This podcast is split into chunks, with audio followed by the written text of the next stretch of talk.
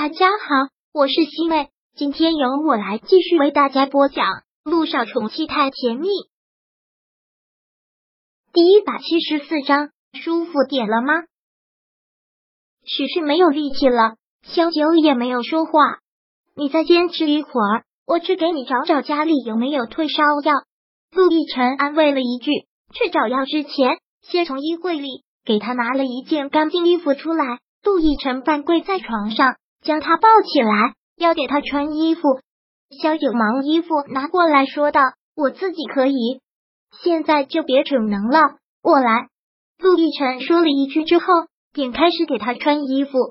给他穿好衣服之后，陆亦辰便在家里到处找着退烧药，还好是找到了。他倒了一杯温水，将水和药一起喂给他吃。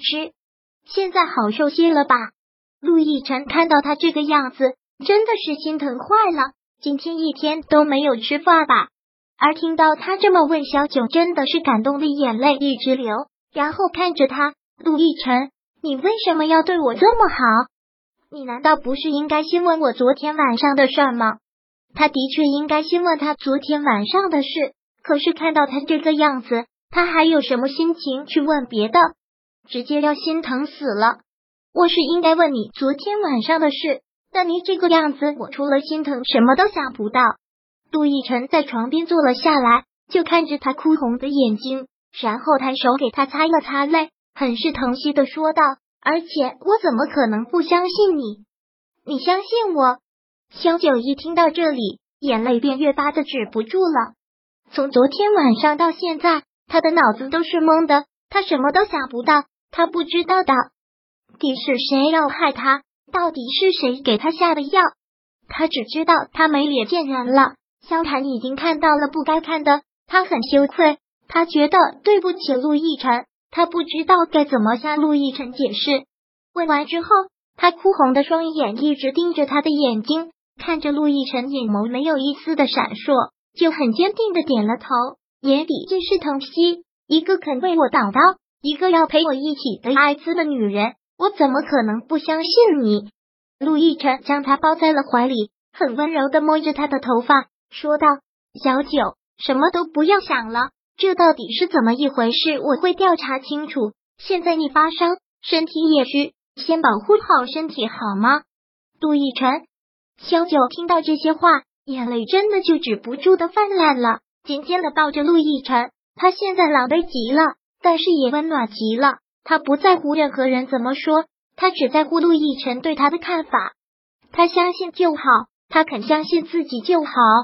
好了，别哭了，现在舒服一点了吗？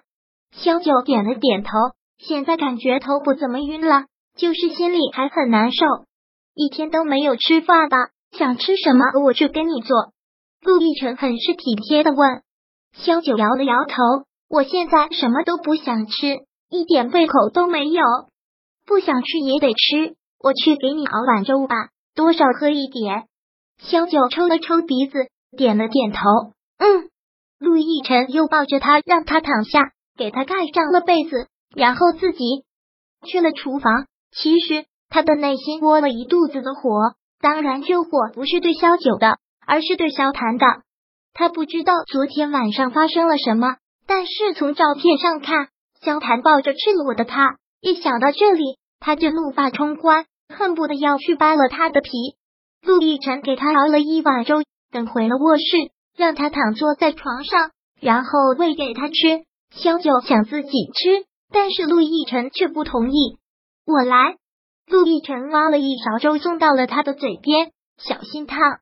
其实萧九心里是很有愧疚的，那种愧疚感就好像被人强奸。觉得很对不起陆亦辰一样，虽然他也知道这不是他的错，但心里总是有愧疚感。看到陆亦辰对他这么好，眼泪还是忍不住掉了下来。对不起，亦辰，萧九实在是吃不下，哭着说出了这句话。陆亦辰只好先将粥放到了桌子上，忙给他擦着泪。为什么要对我说对不起？这又不是你的错，你没有哪里对不起我。萧九紧紧的垂下头，还是不住的啜泣着。陆亦辰本来不想现在问，但是他这个样子什么也做不了。陆亦辰只好现在问道：“小九，跟我说，昨天到底发生了什么？是不是萧谈想要侵犯你？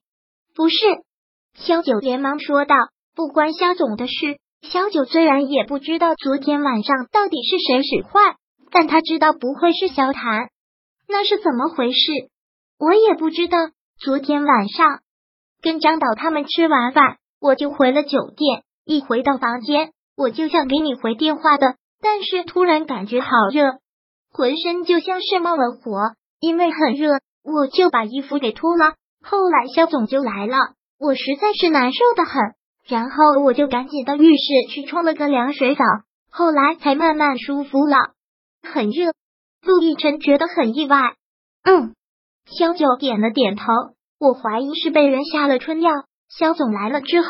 我我满脑子都是那方面的冲动，真的就是烈火焚身一样。不过我发誓，我跟他什么都没有，什么都没有发生。我去浴室冲了个凉水澡之后，就感觉慢慢降温了，什么事都没有发生。春药，杜奕晨听到这两个字，浑身一个机灵。他被人下了春药，这个是我猜的，我不知道是不是那种药。满脑子都是那方面的冲动，应该差不了。萧九说道：“当听到这个，陆亦辰紧紧的攥成了拳头，内心的怒火像是要杀人。是谁要害他？不管是谁，他都要把他碎尸万段。居然用这么卑劣的手段！昨天晚上你都是跟谁一起吃的饭？一个不落的跟我说。”陆亦辰很是凶狠的样子。萧九看他这个样子，也不禁害怕。